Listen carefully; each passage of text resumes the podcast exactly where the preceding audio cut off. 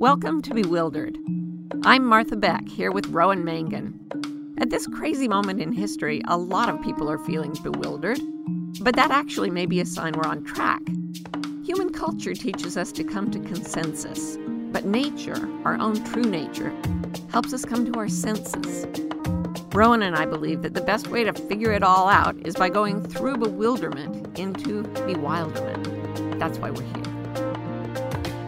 For almost 30 years, I've been teaching people to do something that I call reading your internal compasses. I believe we are all born with direction finding mechanisms that are inherent in us and will help us find our best destiny. Uh, a few years ago, though, I realized that a lot of people were getting very, very anxious. And this is true. Anxiety is going nuts all over the planet. So I spent five years researching and writing a book about how to read your compasses and lower the anxiety that's getting between you and your right life. And I'm very excited about the book. It's coming out in 2025, but I would love to teach you about it before the book comes out. So this summer, I'm doing a course called The Wayfinder's Compass Moving Beyond Anxiety. And you can check it out by going to marthabeck.com slash compass, and we will have a fabulous time putting you on course for your North Star. Hey folks, you're about to hear another special re release of a Bewildered episode that's part of what Marty calls the change cycle. This is the second of four episodes we did about the change cycle, and we did one for each of the four phases or squares of change. And this one is especially fun for both of us. We love to play with this one, and we hope you'll enjoy it as well. As you'll hear, the coming episode called A Space for Dreaming is about square two. And square two is when the feeling of who you're becoming begins to filter into your consciousness. Mm-hmm. So you can find more information, those visual references and helpful hints at marthabeck.com slash change. Enjoy. Hi, I'm Martha Beck. And I'm Rowan Mangan. And this is another episode of Bewildered, the podcast for people trying to figure it out. What are you trying to figure out this time, Marty? Oh, I am trying to figure out a lifelong issue. It is about making casual friends. Casual friends? Yes, I lack this ability. Say I, more. Well, I, I, used to just have no friends because I'm weird and um, nerdy and generally abhorrent. Very cute, though. but you, you know, for you, abhorrent is the new cute. Uh, that makes me happy but I so I was just like I literally would like junior high school. I remember creating a place for myself under a table. I stacked all these boxes around, and the other kids wrote Nirvana or Godzilla's Retreat or whatever on the boxes. I literally was walling myself off from people. Then I decided, okay, I have to learn to make friends. So how do you do that? And I would read. You pay attention to what people say. You reflect what they're saying. You ask them questions. And boy, did I go for it. and as a result, like I act incredibly interested in people I want as casual acquaintances. And mo- in most situations, this is okay. But I specifically have problems. Like for many years, as you know all too well, I cut my own hair. oh, yeah. With a pair of scissors from an uh, uh, sewing kit that you could take on an airplane. This is true. It, it was this not was not a good look. Um, but the reason was every time someone else cut my hair, they would end up feeling like they were really, really good friends with me. so the problem is that you are an overachiever in every part of your life and you don't know how to like regular achieve. I don't yeah, I don't only... know how to regular achieve. And so and that's why I finally like coaching is amazing for me because I really have that skill. I really listen. I'm really interested. I really like want to fix people's lives but that's all, the only gear I've got. It's mm. Godzilla's retreat, or I'm moving into your house to fix your life. Mm. Mm. At least I'm leading you to believe that. I don't know how to do in between. You do in between. How do you do in between? I don't know. I'm just wondering. I, I did talk you into finally going and getting your hair cut by, sorry to say it, but a professional. The one area in which Martha doesn't overachieve in her life is cutting her own hair. I'm sorry to say. The back you know, the back was not good. The back was. So I've been told. Let's just say it didn't not look like you cut it yourself blindly with a pair of tiny scissors from a sewing kit. Yeah. It didn't not look like that. Yeah, it wasn't. And I don't know personally. I feel really good about it. But because it's the one thing I've never been able to see. but I know Karen for years was begging me to get a regular haircut, and then you piled on, and uh, you're pushier than she is. hmm Yeah, but you know, it's like, I how do you do it? I don't get it. I actually, it's because I just read this great book by Katherine May. I wish I knew the title of the book. It'll come to me in a while. I either remember the author or the title. Anyway, It's she- not out yet. This one is. Oh. I'm reading Katherine May's next book, but I Oh. didn't know her last one, so I went and anyway, she's this brilliant writer who um started to suspect in her 30s that she might be on the autism spectrum. And it turned out when she was tested that she was like really, really seriously on the autism spectrum. So she had the same problem I do. She would, and I actually took the test and it said I'm slightly on the spectrum. So she would either just run away from people completely or she figured out how to be socially appropriate so well that she was considered the life of every party while she was dying inside to just get away. Mm. I identified very strongly with this. And working very hard as well. Oh my gosh, it's exhausting. Yeah. And then you have to go lie down and like have a minor convulsion for, I don't know, three days. Yeah. Yeah. You're not giving me any help here, Rowie. Well, it's not entirely unfamiliar to me. Mm, Like, uh, but I don't know. Like, it's so interesting. Like, all the all the diagnoses and classifications and everything. Because like that to me is what I have thought of as being an introvert. Mm. Is I can do it, but it takes all my energy, and then I do need a long time to recharge. So I don't. I don't know. Well, I don't even know how to do this except that I want to tell you that the name of the book is The Electricity of Every Living Thing. That's what you were typing, you sneaky little yes, I was typing right. I was I was doing this as we speak. And this is what I'm always trying to do. When I'm talking to people, I'm like in my head I'm thinking, let's see, what's the next paragraph of my next book? It's a little private brain space. It's not fair to others and I'm not saying it's right. That's why I'm trying desperately to figure it out. So tell me, what would it look like to you if you had, like, what would a casual acquaintanceship look like? like you seem to have friends in Australia, and you'll say, "Oh yeah, I was talking to my friend online the other day," and I, I'm like, "What? What? I Oh. did. When did you take six hours to go write an s like a, a deep, meaningful, personal letter to your friend? Because I didn't see it happen. Okay, yeah, I can see what we're doing. I don't know what you're doing. Mm. Well, let me tell you. Please. I don't know if this is something to do with. No, who knows what it's to do with. This is me, sa- like thi- when I say to Marty, "Oh, I was chatting with them online." This is what it actually looked like. They've shared a meme. I go, "Ha ha, that is so true," and they're like, "I know, right?" And and there we are. We've caught up.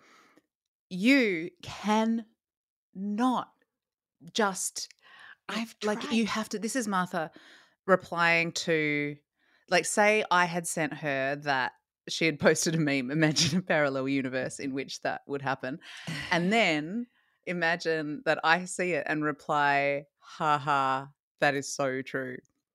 This is this would be martha's reply and it would come six months later.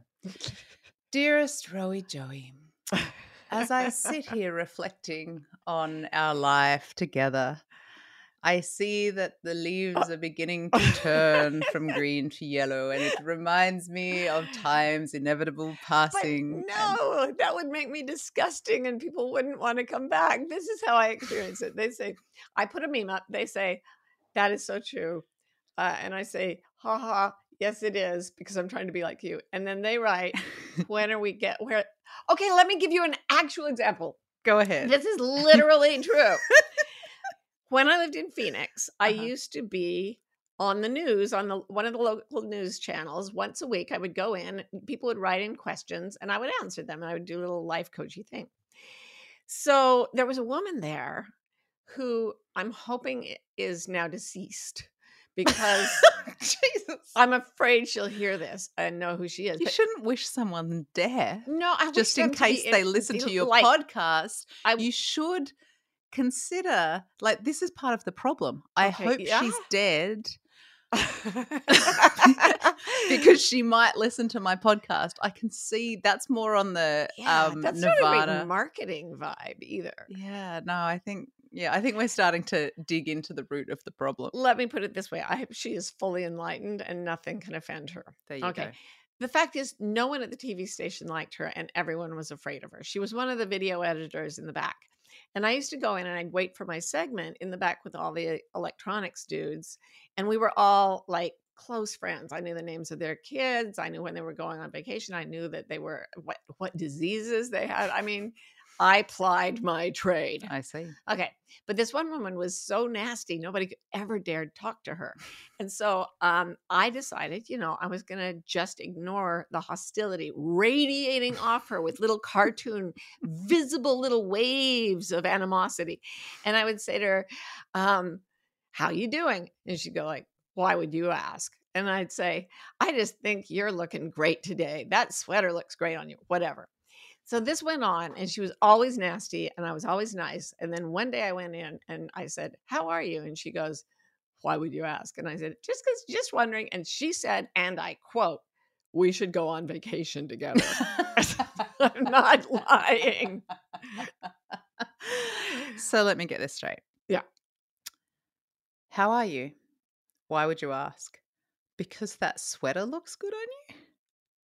I don't know. I was just, I just was randomly grasping at things. This is the thing. I'm not actually good with, I'm not actually good. Just, I'm not actually a good person. But people get the impression that I am so connected to them that we should go on vacation together. So how was it? Where'd you go, Club Med? yeah, we, we, we went out into the desert and we just lay there baking in the 120 degree heat until she let me go off my leash and I went home. this is the thing, is that part of it is that you would have gone on vacation with her. I'm Yeah. completely I sure. remember my last haircut was in Phoenix and it was by my very gay hairstylist. And he had introduced me to his boyfriend the month before I went in the next month because when your hair is short, you get it cut up frequently. And he goes, Yeah, now that I'm not gay anymore, I'm, you know, really considering a new way of life. And I was like, Wait a second, I met your boyfriend last month. And he goes, "Ugh, I have not been gay for so long. And I was like, well, four weeks. And and I said, Well, what's wrong with being gay? And he said, Oh no, I, I truly believe gay people literally burn in hell. And I like I said, You really think there's a place for gay people? Uh, Like a physical place that is roasting hot where gay people go to be roasted over flames. And he was like, Absolutely. When are you coming to my pool party? Never got my hair cut by a professional again for 30 years. No, I can really see why. Yeah. You're I'm not. I, I I have no conclusion. Let's let's just ask Rowie what she is trying to figure out because I am not making progress here. It's actually not unrelated. Um, I'm trying, and my hands are sweating because this is I'm this is like legit, Marty. I Yeah. am trying to figure this out right now. Okay, and I'm- I'm hearing you. Something happened to us probably about six weeks ago, oh, eight weeks ago. I don't know. And it was one of those things that doesn't feel terrible at the time, but then you realize later that it was a terrible thing and you should Terrible. have known and you should have remembered from Yeah. past. So anyway, we got invited to a party. Oh I God! know. I know. Ah. And ah. now we're at that point where it's happening soon. Oh. And we remembered that we are scared of parties and hate them. yeah. And I'm not like to me, I'm kind of like I get to go there with Marty. And so that's nice Yeah. because I'll be hiding behind you. yeah, until until you see someone and then you'll be like, that sweater looks amazing. what why where where's your boyfriend? Uh, blah, blah, blah," and all those things. All those things. um and you'll go into your gear because that's the thing is i don't know that i have that gear quite as intensively as you because of the overachieving I'm afraid of that gear. so i'm we're going to probably be in this weird contortion of each trying to hide behind the other i guess It will be amazing. But- for me what it's really come down to is i don't know what to wear to the party because i've been in my house for three years. And during that time, I've like changed size a lot and in two different directions. I suppose three if you think about it. First, the left side way. was changing, then the right side was changing. um and I've so I've got you know, and I'm just it's all in between stuff and I literally this is literally true Mm. don't have anything to wear to the party. And also, it's someone that I don't necessarily know that well. And I'm really scared everyone's going to be super dressy. Yeah. Oh, I'm scared too. Or yeah, they'll be less like they'll be naked. I've been to parties where people started getting naked. That's not happening. I start that at parties. it's It's such a relief after like Well, the now- worry about high heels. Now you know what to wear. I, w- I mean, I will be wearing Birkenstocks. Like, there's no two ways about it. I just, I'm just scared of the, that minute where the eyes flick down to the Birkenstocks and then back up. the entire reevaluation of your personality. I once went to a party with it was an Oprah thing, and uh, it was at this like retreat in the countryside, and the women were wearing such ridiculous shoes that they had to have butlers carry them from place to place. So that they could either that or they'd have to take off their shoes and walk barefoot, but that wasn't distinguished enough. So they just stood there in these spiky heels, and there would be like a a mountainous terrain. There's a word Yeah. for the thing that I'm thinking of, and I can never remember it. And I always ask you. And it's a word for, it's a word that is also another kind of word. Like it means something else as Oh. well. Oh. But it's what I picture these ladies being carried upon. a palanquin. No, that's not the, there's another word. Maybe that's the thing, but there's another word. I pronounced it palanquin for a long time. No. A litter? Yes. Oh, Is that is that what you call it? Like where there's a bed being carried around by yeah, people? yeah, yeah. yeah. We'll put them on a Oh, little Yeah, litter. Yeah, that's the word. That would be so sweet in their shoes. But I love how you're being super relatable today, Marty. It's like you know when you go and you're, being on TV for your weekly segment, and the that producer down the back who's really rude, and you're like, you know when you go to an Oprah party, the Okay. women have to be carried around on litters because their shoes are so fancy. Ah, when you put it that way, I mean, my life is so drab from the inside. I can't tell you. The best part of the TV gig of years of doing this was that one day a zookeeper brought in a kinkajou, which is, I don't even know, it's a weasel or something. And the kinkajou got loose in the studio, which is, you know, it's it- no windows. It's absolutely dark like a cave with wires and cameras and lights everywhere. I love this story so and much. I was wearing high heels. I Mhm. used to wear those. That's why I needed foot surgery. Don't do it. And like a business suit, which is really appropriate for 120 degrees. But inside the studio, it was cool. The kinkajou got loose, and everybody was like, oh my God, the kinkajou is loose in the TV studio. And I saw the kinkajou going past in a break between the wires, and I thought, it is now or never, baby. and I launched myself, hands out, like an American football player. You wouldn't understand and I did grasp the kinkajou. I Oh. conquered my fear. I grasped him, and I said, "I've got him! I've got him!" And then all the people in the studio, whose diseases I knew, had to pull me backwards so that my skirt hiked up with my little high heels, so that we could get me out of the space with the kinkajou still in my grasp. It was the finest moment of my life. I am so happy that that happened so that we still have So, story to tell. Yeah, and then that's I think much more relatable. hey, but what about when we had a very similar thing happen not long ago on our own patio with a little Mr. Toad? I know, but I was afraid of him a little bit. Mm. Why do you think you were afraid of him? I don't know. I think if I don't do something for about a day, I get afraid of it. I feel like I have this thing with certain animals and the way they move where I still I don't have long hair anymore, but I used to have very long hair for a long time.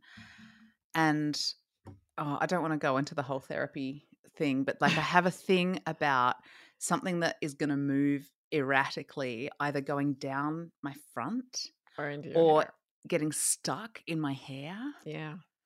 So, um, Well, That's that's my one of my dark corners of my psyche. Uh, but it should be a great party. We've got be a wonderful material. party. I just hope somebody brings a freaking kinkajou. Well, I mean, if if the worst happens, you can tell the kinkajou story. Okay, and you can always get naked. You can always eh, since you're the one. I always do. that, you always well, you're always naked under all those clothes. So yeah, like if we run out of things to do and we're just like like rabbits in the headlights, just staring at the people. We don't know what to wear. We wore the wrong thing. We don't know what to do. Just strip. Or we uh, like this is what I've learned. That sweater looks really good on you, but with a slight note of surprise. That sweater. Maybe what we should do is come looking really daggy. Only the Aussies will know what that means. Really daggy and like like lesbian. Uh-huh. Sorry, uh-huh. lesbians, I know. But like the Birkenstocks and the jeans and the shirt and the no bra. um, so we just turn up like that. and the tool belt. but like what we should yeah, right. But what we should do is turn up and immediately start really loudly judging what everyone else is wearing. Oh, Wouldn't that be fun? that's the way to stop making close friends. Yeah. They will not want to go on vacation with us. No, I think that's brilliant. I think we've figured that out actually. Yeah, I think we're done here. But Good we have a. Karenism, our new item. yeah, our new item, Karenism of the of the podcast. Yeah. And I have it this time because I just got back from a lengthy trip to South Africa and all kinds of things happened in my absence and people became unrecognizable to Mm. me. Um, I came in and they were like, Who were you and why are you naked? And I was like, I'm trying to make friends at a party. And they said, Oh, we remember you. And they said, uh, We've been watching a show. It's Mm. amazing. It's called The Staircase. You have to watch it. And they kept talking about it. And Mm. I was like, Well, wait, wait, wait, wait. Tell me what's what's happened. if you are someone who cares about spoilers, really wants to watch The Staircase, either the documentary that was made many years ago, so there is a sort of statute of limitations thing there, or the recent um, show with Toni Collette and Colin Firth, if you care about things that aren't really spoilers, turn off now. Okay, I'm not sure that this will be a spoiler because Karen undertook the task of explaining the show to me. and this was the way it went. So here's the thing, Marty. They found her at the bottom of the stairs. There was blood everywhere, not spray like with an object, but blood everywhere. And there was blood outside. And and I said, "Wait, wait, wait. Someone fell down the stairs and somehow the blood from this got outside." And she goes, "Yeah. It's like until the end, eh, there's always the owl theory, but really they've never seen wounding like that." And I was like, "Wait, wait, what? An owl?" She's like, "Yeah, yeah, yeah. She had to go outside because and then maybe the owl." And I was like, wait, she fell down. The, she went downstairs and she said, well, there were two holiday deer. You've got to understand there were two holiday deer outside. And I'm like, she was chasing deer in her yard. And then like an owl got her. And Karen's like, yes. Mhm. But 10 years later, another man that he had had sex with, who had sex with another man that he'd also had sex with, had the same owl wounds. And I was like, who had sex with what? And I mean, this was the explanation I got. She rested her case at this point. Like she she made her case to the jury, and I was supposed to do what I wanted with those with that set of facts. But I, everyone who's watched it will find what's amazing to me is that you just did a perfect, like that was perfect. This isn't a Karenism. This is perfect. Everything you said just makes total sense to me. I'm so confused. You remembered it brilliantly. Yeah. Yeah. No, I, I followed it. I'm I'm I just feel like watching it again now. It's so, So- fascinating. There was no skull fracture and no one had ever been so badly beaten without their skull fracturing. So obviously they think the owl, but then someone else had the same thing and there was a connection. But the weird thing is there was another woman 10 Yeah. years ago and guess what happened to her? she was attacked by a holiday deer. At the bottom of a staircase. So it is very fascinating, but I have no freaking clue. And this is the way Karen explains everything, including like the congressional hearings and like she's very excited and she knows it backwards and forwards. But the way she tells it is just word uh, uh, salad, word up here, word down there, word to the left, word to the right, stand up, sit down, fight, fight, fight. We're done. It's Karen. It's a Karenism. Karenism of the week. We'll be right back with more Bewildered. We don't say this enough. We are so glad you're a bewildered listener, and we're hoping you might want to go to the next level with us. By which I mean, if you rate and review the podcast, it helps new people find us so we can keep bewildering new souls, and you know how much we love that. Ratings are very much appreciated. Obviously, the more stars you give us, the more appreciation is forthcoming. Reviews are quite simply heaven, and we read every one and exclaim over them, and we just love you all. Mwah. All right, Marty, Yes. let's, for God's sake, finally get to the topic of Oh, we this- have a topic. Yeah, yeah. Wonderful. For almost 30 years, I've been teaching people to do something that I call reading your internal compasses. I believe we are all born with direction finding mechanisms that are inherent in us and will help us find our best destiny. Uh, a few years ago, though, I realized that a lot of people were getting very, very anxious. And this is true. Anxiety is going nuts all over the planet. So I spent five years researching and writing a book about how to read your compasses and lower the anxiety that's getting between you and your right life. And I'm very excited about the book. It's coming out in 2025, but I would love to teach you about it before the book comes out. So this summer, I'm doing a course called The Wayfinder's Compass Moving Beyond Anxiety. And you can check it out by going to marthabeck.com slash compass, and we will have a fabulous time putting you on course for your North Star. So, what we thought we'd talk about today, and we're going to talk about it like, all right, let's be honest. This is something I'm going through right now, and I thought it'd be fun to talk about because I like talking about myself. So, um, we're going to talk about that sort of undefined time between when when you in your life have been one thing and you know you're sort of becoming another thing but you're not there yet and you don't really know what's happening. And i was thinking about it as a kind of space for dreaming mm-hmm, which mm-hmm. isn't something that our culture names or allows for yeah. stuff like that Yeah, it's about, I mean, it's so interesting because everything is supposed to be stable. Like we're always looking for something stable. We'll go through school, we'll get a job, we'll get a marriage, it'll all be stable. Like once I've done all the cultural things and I'm wearing the wedding ring and everything, nothing can change again. But everything's always changing. So a lot of people end up, and this happens to me often, and I've seen so many people go through it. The world is changing. They're changing by nature. And we're always talking about what culture says, what nature says, right? Their natural tempo is to change from what they have been into something else. mm-hmm. But there's no, as you just said, there's no set of concepts or processes or words to describe the letting go of the old self and the undefined time before you become the new self. Can So- you talk about the metaphor that you use in your life coach training and in various places, one of your books, to describe that? Because I love it. I think it's such a, a great image that we I can say keep in this. mind. I say this like nine times a day. It's why I make cl- close friends um, because they need this.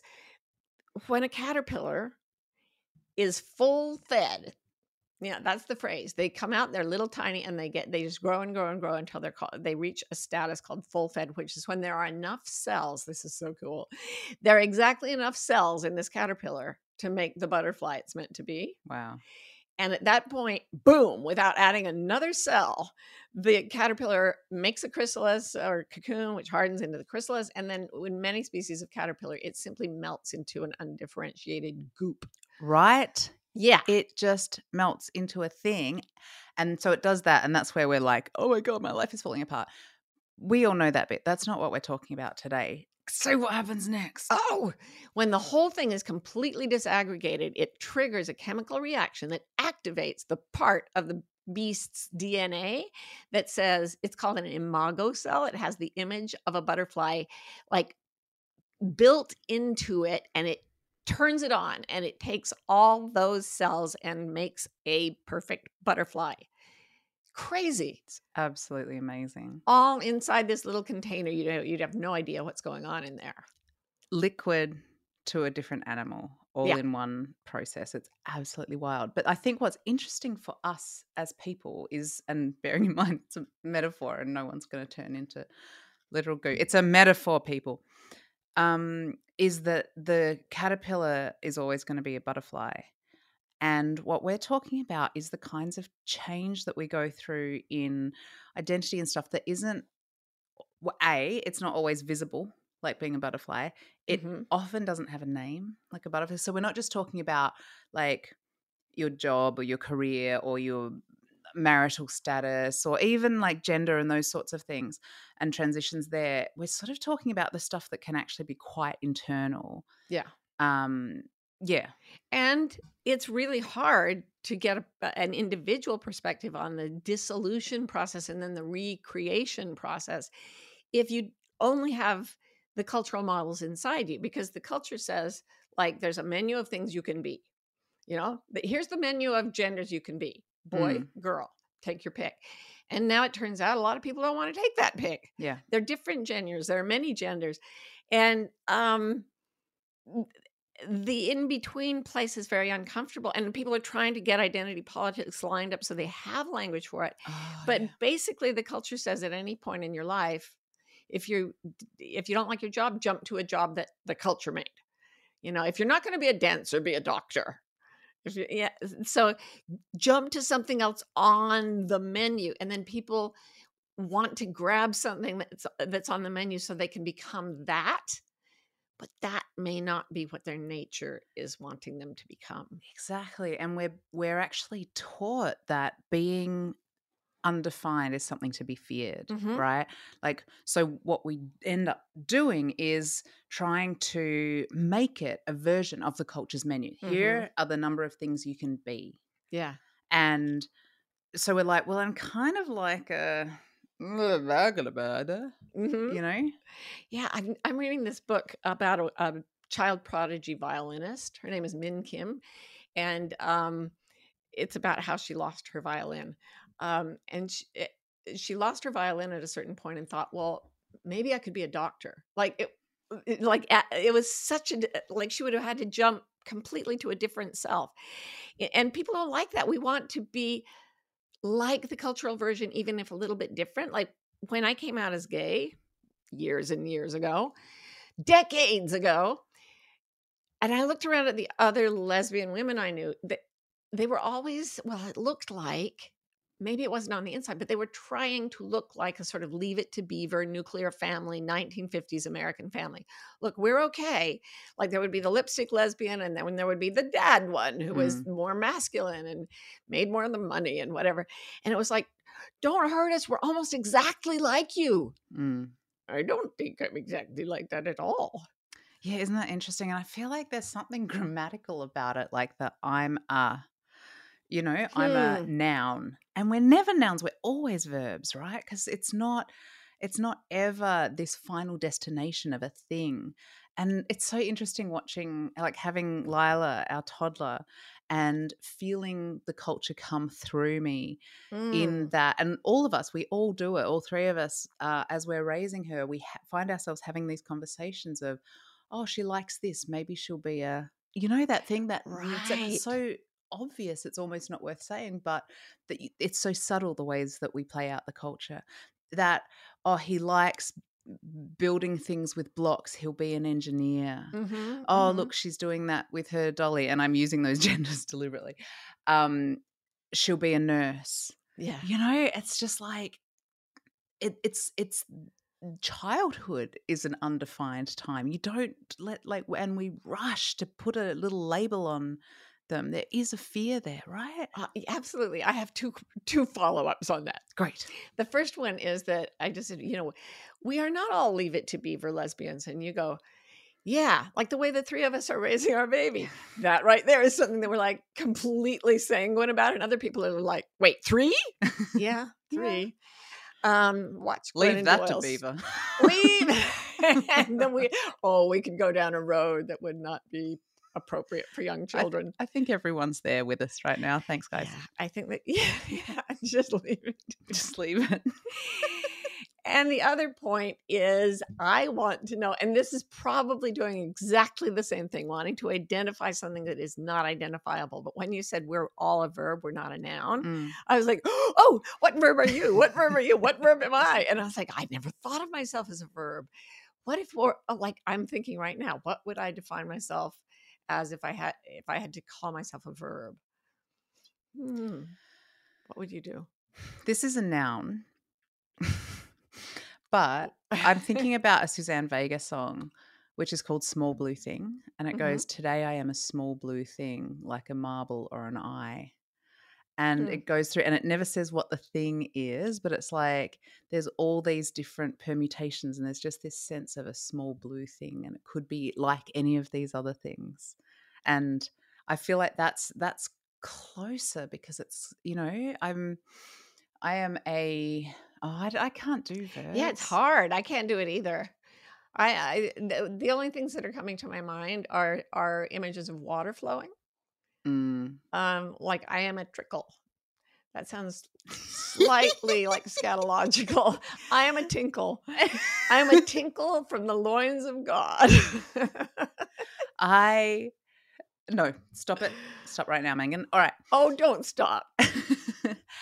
um The point is, you are going through this right now. Whatever verby thing you are. I just want to say something. Yes. Verb is a noun. And that was what so I let myself down right out of the gate there. But that's so I am a confusing. My brain hurts right now. I know. Yeah. Yeah. Language, it's a cultural thing. It works for the man. It's working for the Oh man. my god, you're so right. Let's yeah, never what I use it. really am is a whoo, whoo. This Yeah. podcast is going to be challenged by our new decision to no longer use language. Podcasting does seem like the wrong medium for that, doesn't it?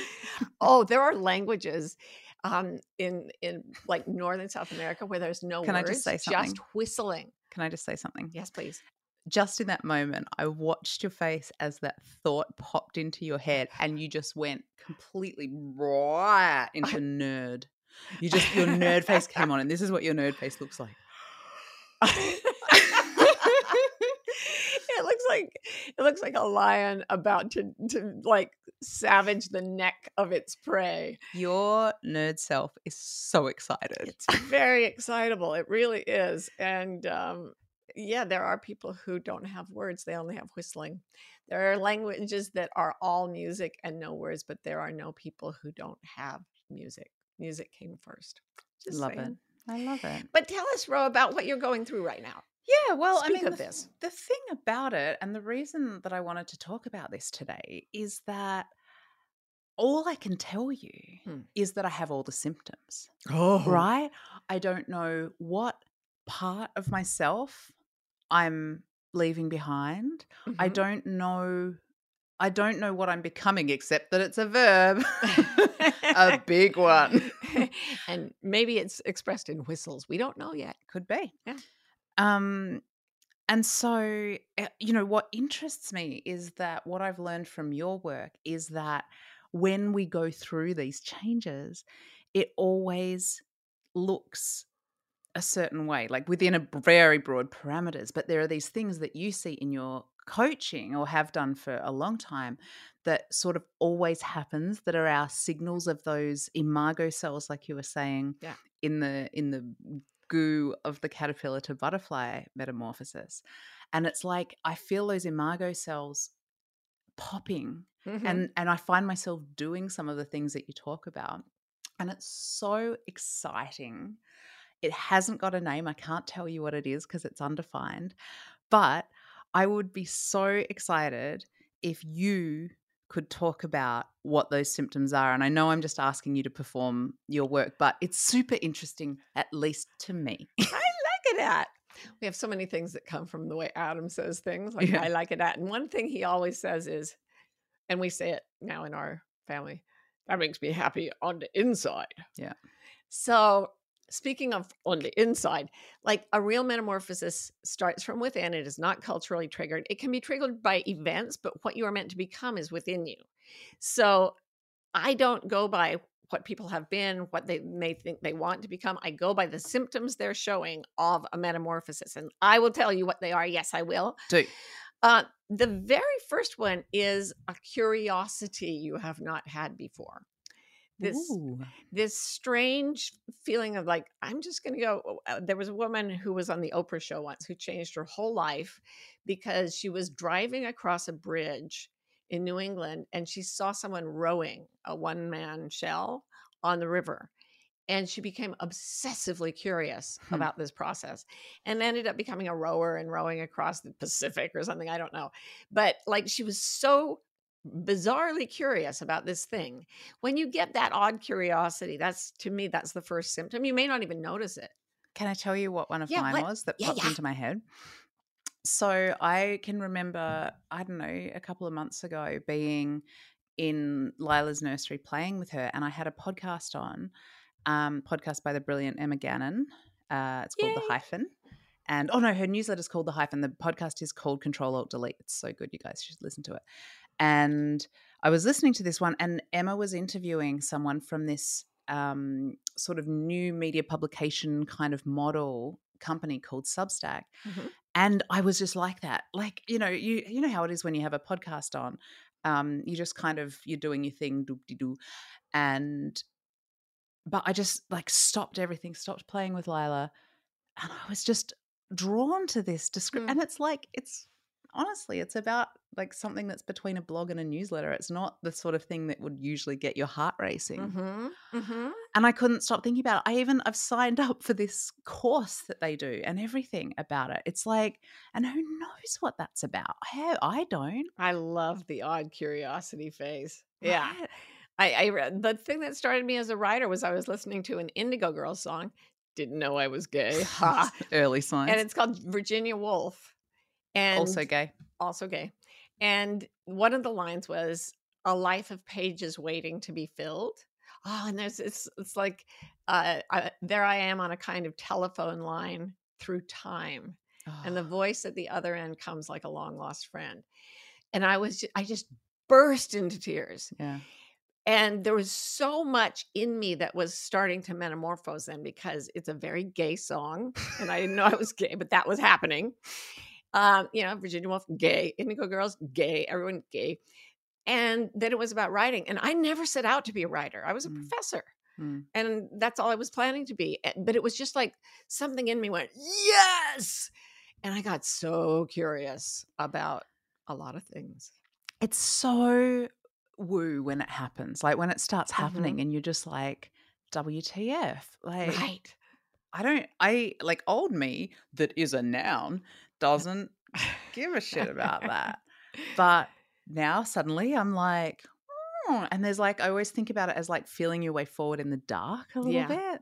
And you know, this is when the culture immediately, the acculturation will start to kick in and push you away from your curiosity. Well, that doesn't mean anything. Who cares about rowing? Why are you listening to that song? That's Mm. stupid. Like, wh- what's the point? Mm. You're not being productive, mm-hmm. right? Like, why would Mhm. you be interested in something you've never even thought about before?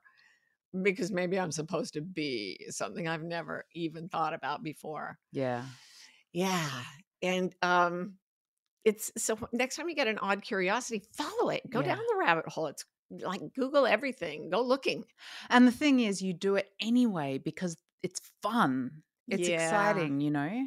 Well, you do it. I do it. But both of us were allowed to be quite free growing up to explore our interests. So some people out there may be like, "Oh, that's a little scary." I'm telling you, it's worth it. But isn't there a kind of enthusiasm that comes as you're in this process? Oh, the more you pursue it, the better it gets. So then you get to the phase of enthusiasm, uh, which is I, I've heard uh, it defined also fascination as attention without effort. So it's like you have to force yourself to pay attention to your tax returns or whatever. But then there are things, and then there's passive stuff like TV where it's like you can veg out. But this is fascination. This is moving forward, pushing to learn more, and not being conscious of working at it or doing Mm. anything hard because it's just uh, when you get the when the curiosity becomes enthusiasm you're like a river running downhill Right. you're a you're a tinkle from the loins of god Good God, Martha. That's disgusting. i'm sorry you're a tinkle from the loins of the divine force you believe in any higher power The higher want. power of your choosing. Yeah. You're a higher power piss, is what you are. You're a golden shower from a higher power. and the thing is, piss, piss is both a verb and a noun. Oh my God. The hunter becomes the hunted. I think in the last one and a half minutes, we just lost every single person who. Everyone. Okay, so I'm gonna I'm gonna say something here that is really true because I've it- seen you do it. Is it literally true? It's literally true. Okay. And it's empirically true. It's physical. You start to move stuff around in your living space and then you start changing your style, your personal style. So we were um, up in the bedroom this morning, chatting away, starting to talk about the podcast and and just also chatting and catching up. And I was saying to Marty, "Here's what I want to do here. I want to move this to here and this to here." And it was like, and it- it was again so exciting. Moving furniture around is not necessarily the most interesting thing for me most of the time. Oh, it's wonderful. Yeah, yeah. Mm-hmm. So, sorry, Maddie is is excited over there. She likes things about that, not me. But now I now I do. I don't know what I like. I like. That's my verb. I like. And today it's moving furniture. And it's so funny because I've heard you talk about this again and again. And it's not like I'm following a rule book where it's like, oh, I'm going through a change. I'll get the, I'll get finding your own North Star out. And like, it's not like that. It's like suddenly the joy is in the moving furniture around. And then I'm like, oh, that's one of those things Marty says a part of Uh-huh. this. And the, if, if, watching if anyone wants to look into it, it's called Square Two in her work. And and then we're watching TV and there's a woman who has like a cool jacket over a shirt that's not tucked in and you're like, okay, that. And it's not how you've been dressing, but It it, was actually a man dressed like that. I think we. right. Oh no, we didn't talk about this. Yeah, yeah, it was a man, and I was like, "That's how I want to dress." Yeah, and eh, you'll change your hair. Oh, I remember a time. So we were living in California, and Rowie uh, is a person of great personal um, discipline. So she wanted to go to this thing called the Hoffman Institute, which is like a total change your life 10 day thing. But not out of discipline. It was No. another one of these things. Oh, I knew to go there. I just absolutely knew to go there. Oh, that's so cool. I Yeah. didn't know that. Anyway, she went off for 10 days and did all this psychological stuff. And we weren't allowed to communicate at all. So we didn't know anything. So she comes back to our home. And this is when she had the long mane of hair, a Mm. lot of hair. And she came in and she was like, she got there at night after driving all day. And she was like, cut off my hair. My hair has to go. Mhm. And we were like, "Are you sure?" I was. I cut it in stages because having practiced on myself, Surprised I let you at it, to be honest. I didn't do a so bad job. No, you did great. But you were like, "No, no, I can't wait and go to a hair salon. Cut it off right now." Yeah. And the moment we cut your hair off, you looked so much like yourself suddenly. right? And you'd looked like yourself with long hair before you went, but you were a different person. And that was it. And it was like that. I need this hair off me right now. Like, get it off me. It's not, I can't do this anymore. I can't do this self anymore. You know what I'm afraid right now? I'm afraid I'm going to wake up tomorrow being a virtually hairless creature from birth and go, I really need a huge mane of mm. wild hair. And I've still to- got it in a bag. I could just That's get true. some scotch tape and We could do that. it would look about as good as it did when I was cutting my own myself. Yeah, so you start to change your look, and the hair is actually really significant. I used to be a teaching fellow for uh, Orlando Patterson at Harvard. Drink, please. Um, relatable. who was the world's leading authority on slavery. And so I had to learn all these things about slavery. And one of the uh, things that surprised me was that in all the cultures that have practiced slavery, which are many, um, the US was by mo- far the most egregious, horrible, bad, don't do it um, offender. But slaves always had to wear a certain hairstyle Hmm. or their hair was and- that was a big racist component because having curly hair or really curly hair um, was one of the ways they they tried to get people who were trying to pass you know because their parents had been through all these horrible rape scenarios so they ended up looking almost white but if their hair was curly they were still considered slave material i mean it was really really weird and shocking to realize how powerful hairstyle is as a so a marker of social status Wow. Yeah, I mean, it's certainly a way that many of us express identity. Oh, everyone. Literally, it's a- well, the the bald. oh yeah. There are people who don't have much of a choice. Like Lila right now doesn't have that big a choice. We've tried putting little pookies in her hair though, and she pulls them right out. She won't have it. Anyway, changing your hair is like massively courageous. Like if you don't have the velocity of running water running downhill, you won't do it because it's such a shift of identity that you're afraid of what other people's reaction might be. You dyed your hair Yeah. dark from blonde. Yeah, well, I made a. Ch- I, I was pushed, but I said yes. I my hairdresser goes, Yuli. She goes, I don't like when people's hair same color as skin. It's like one big skinhead. I darken it a few shades. You mind? I was like, no, go ahead. Thinking I'd have like a honey blonde. She she dyes my hair. She lets me sit. She pulls off the towel and she goes, "Don't freak out." And you didn't. We didn't. I was. I really. I like it. It's not a color found in nature, but I love that. Yeah, it's cool. So, okay, so let me get this straight. We're talking about the symptoms of metamorphosis. We have odd curiosity, the things that where you are taking that first step away from your fear, right? Mm-hmm. And um, being curious about things that don't make much sense. Then we have the enthusiasm part, and you know where all all it all sort of starts flowing, and you're moving things around, and you're changing your hair. Hmm. And you said then is the pursuit or tracking Yeah. phase. then comes the pursuit. You're, you're sure that what you want to do is um, play the piano or whatever. And at first, it comes naturally. You're just so into it and you're learning fast.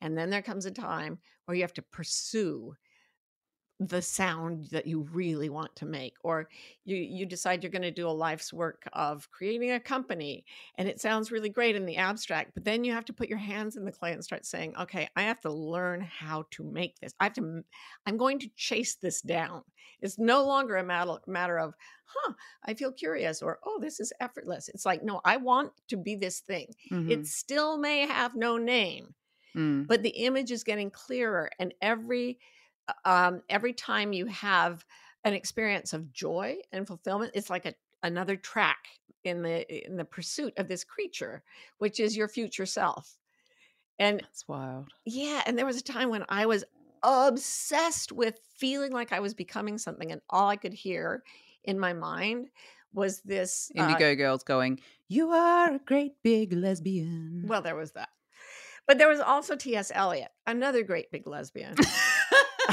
famously, famously lesbian. Did you not know? Mm. Um, I suspected. so she writes, um, I said to my soul, Be still and wait without love, for it would be love of the wrong thing. And wait without hope, for it would be hope of the wrong thing. There is yet faith, but the love and the hope and the faith are all in the waiting. Wait without thought, for you are not ready for thought. So the darkness shall be the light, and the stillness the dancing.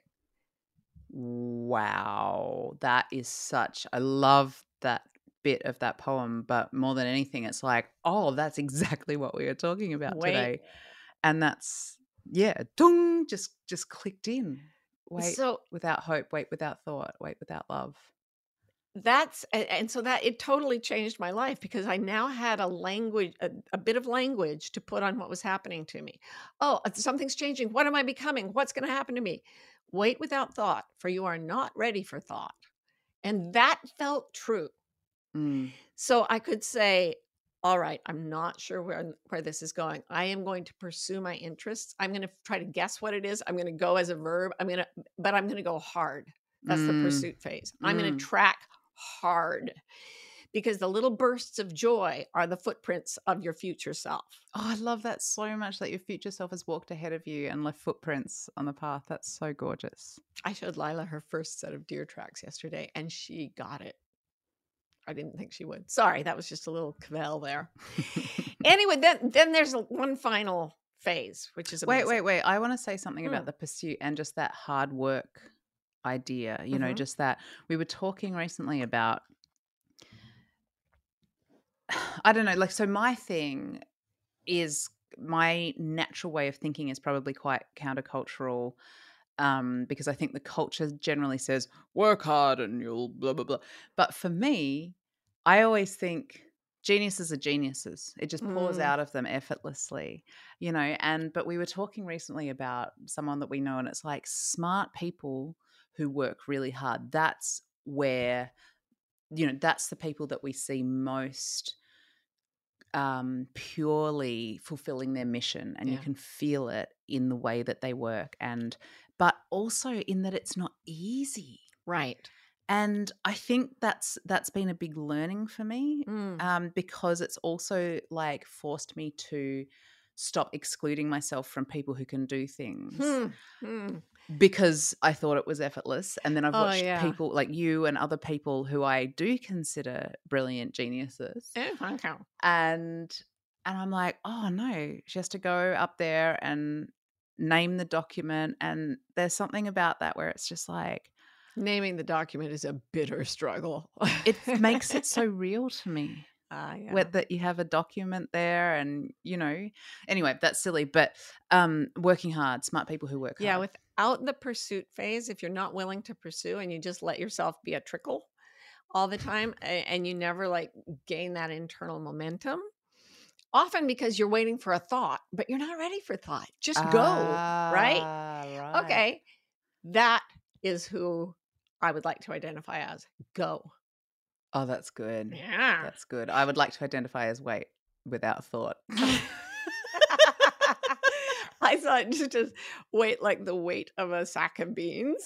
I would like to identify myself as a weight without thought. Basically, like a paperweight, but larger. yeah, but the hard work, it's funny because um, Hesiod said that, the Roman poet, Mm. he said, um, mediocrity is easy and the way to it is level and smooth. But in front of excellence, the gods have put boulders and the way to it is hard and steep. But when you get to the top, then it is easy, even though it is hard. Huh, that's cool. So, yeah, it's like you can't, to not do it is hard. Like, And I- to do it is hard. Yes. And literally everything in my life has happened because I was terrified to go forward, but I was more terrified of not going forward. Huh, yeah. Like I was uh, like when I quit academia, I remember my then husband said, you know, we should quit our jobs. I was 30, he was 33. And I was like, why? We're on these cushy tenure track professorships. And he said, do you want to do this every day for the rest of your life? And I was like, oh my God, we've got to quit right now. And we did without any other jobs right then, like with three kids. It was not a low risk dive, but it had to happen. Well, and and it happened that way, and you took that risk because you were already in this stage of the Yes. metamorphosis, right? It's Yeah. not. No one's saying quit your job. Oh, you- no, you know. I wouldn't. I would never stay in your job and do something wordless when you get home or even at your desk if you can hide it.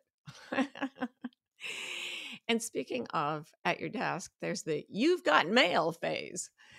And the so this you- is the final symptom of this of this part of the personal metamorphosis. it's kind of where you break through and you can start to have an identity. In in the coaching system that I teach, I know this is so gimmicky and gross, but we call it the three N's. First, you notice what you're interested in. Then you narrow it down in the pursuit phase. And then when you've already done it, then you give it a name. Huh. So you don't search for a name that the culture already gave it. that's a sure way to get shoehorned into something that is not your nature. Right. You have to become whatever it is and then give yourself a title. Right. And uh, yeah, I haven't come up with a good title for myself. Wayfinder is what I stick on everything Yeah. because, like, that's that's the verb form. I mean, that is the noun form of the real identity word, which is go. Hmm. Yeah, that's so cool. So tell me about the you've got mail. That's when people start coming to you and saying, "Well, this it happened to you with the Substack thing you were talking about. You had this real you you were pulled toward it like a Yeah. fish on a hook, going, "Why am I so curious?" Yeah. and then you really worked hard you saw you took the class you signed up for it you did, wrote these like you've been working hard Very hard. and yesterday you wrote a piece that really knocked my socks off and you put it out there and people started well they came to you before that even happened and said do you want to be part of um, this group that is I don't even know you were just selected to be part of a group. Yeah, like this class thing that I was talking about. Right, right, Yeah. right. But you had it, that just came from nowhere. Somebody just Mm. noticed your stuff Mhm, and mhm. said, "Yeah, we want more of that." Yeah. And that's the way. If you're doing something that has no name, people just have to see it. It's like Steve Jobs was a great genius of creating something no one ha- knew they needed, which they knew they needed as soon as they saw it. Right. Yeah. Yeah, that like I didn't know how badly I needed my iPhone. Yeah. I really need it. It's like a fifth limb. So yeah. you start to get this you've got mail thing where people drop in and say, do that again, do that for money, do that with me. Come on, do it over here. Come to this group, do that there. And you start naming what you're doing. And um, because it's absolutely what you are meant to be at that moment, you can name it and start to be yourself in the world, except that you're still a tinkle from the loins of your higher power hmm and you sh- you have to be ready to let it go because the caterpillar only does it once but you could do it as many times as you want Well, it's going to happen to you whether That's you want true. it or not. that's true it's not a choice really it's your nature Yeah. So, how do we figure this thing out, Marty? This weird phase, this undefined phase between um, being one thing, feeling like one sort of thing, and becoming, or it's actually the phase where you are a verb between possibly two nouns. yeah before you have the name that's that's what i really want to promote in this podcast be nothing be nebulous and misty For almost 30 years, I've been teaching people to do something that I call reading your internal compasses. I believe we are all born with direction finding mechanisms that are inherent in us and will help us find our best destiny. Uh, a few years ago, though, I realized that a lot of people were getting very, very anxious. And this is true. Anxiety is going nuts all over the planet. So I spent five years researching and writing a book about how to read your compasses and lower the anxiety that's getting between you and your right life. And I'm very excited about the book. It's coming out in 2025, but I would love to teach you about it before the book comes out. So this summer, I'm doing a course called The Wayfinder's Compass Moving Beyond Anxiety. And you can check it out by going to marthabeck.com slash compass, and we will have a fabulous time putting you on course for your North Star. So I feel like the idea that just kept coming to me is this idea of a space for dreaming. Mm. Like that's what I don't think our culture allows us Mm. is the fallow time. Yeah. You know, that sort of negative space time where you're just waiting to see what rises, the wait without thought, fear not ready for thought time. And it feels so important because this is something where it's the culture is within us pressuring us Mhm. not coming from other people so much because you can feel the change and there's such a rush like us with Lila she'll be an engineer she's building towers out of Yeah. blocks that anxiety that rises to renown the self Right. um, in that time where you're you're really not you know the the imago cells are just glittering around you yeah. and so for me i'm like i've made a, a space for dreaming and and watching watching what happens and that space is real i'm spending a lot of time in a different part of the house than i had been and and it's The also bathroom. just hmm? The bathroom. hey when the trickle comes yeah, that's right. You better be ready. yeah um yeah so a space for dreaming is how i've kind of figured it out for myself what about you Well, There's a story that really helps me. Um, is it about urination in some way No, okay it's about China, as many of my favorite stories are. Mhm. Um, it's in ancient China. They used to, when a kid was a year old, if it was a boy, because women weren't given professions, but they would set the baby in the middle of several objects. There was like a writing pen, there was a knife, there was, I, I can't remember the objects, but they Oh, yeah. represented different professions. And the baby would- crawl and pick up an object, and whatever he picked up, that was going to be his life Mm. at one. at the same time, I think as a resistance to this kind of being buttonholed, there was a dude, and I don't remember his name, but he was a, a Taoist monk. And he went off to the mountains to decide what he wanted to be. And he gave himself space to dream. Mm. And he would come back occasionally. He was 20, he was 40, he was 60. And he was like, no, not yet, hasn't settled in yet. When he was 80, he finally came back and uh, said, okay, I'm a teacher. And, and this is, I know what I'm going to teach. And he got to work in his 80s and kept teaching till he was 120 he still had 40 years of Wow. being this and and part of it was that he was in this constant fluid state and that's what he had to teach but that like don't give up however old you are however stuck you may think you are like the metamorphosis happens from within you it's from the inside and if you go with it life will make a way for you. That's my thinking.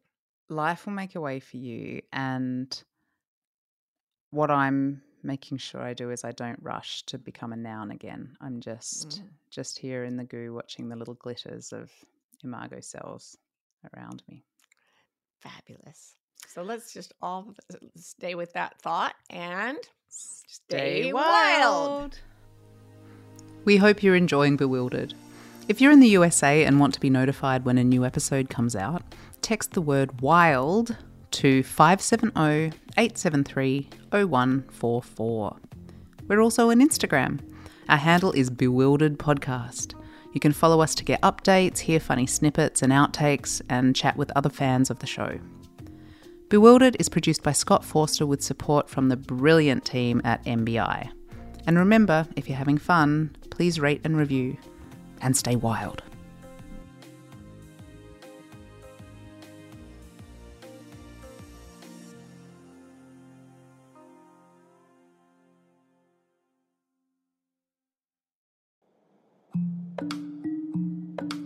You know, what I'm seeing out in the world is a lot of fear and a growing amount of despair. Maybe you're feeling that way too, because the ways our culture has taught us to navigate the world, to navigate our lives, they are failing us. We need a new language. We need a new set of tools to find our way individually and as a group. And I know we can still do this. I put everything I do know about it into Wayfinder life coach training. And the tools that I teach there are to help people redefine how we relate to each other, how we make a living, how we do community. We can only change the world for the better if we redefine how we think and the world needs wayfinders now more than ever. So please go to marthabeck.com and you'll find your way.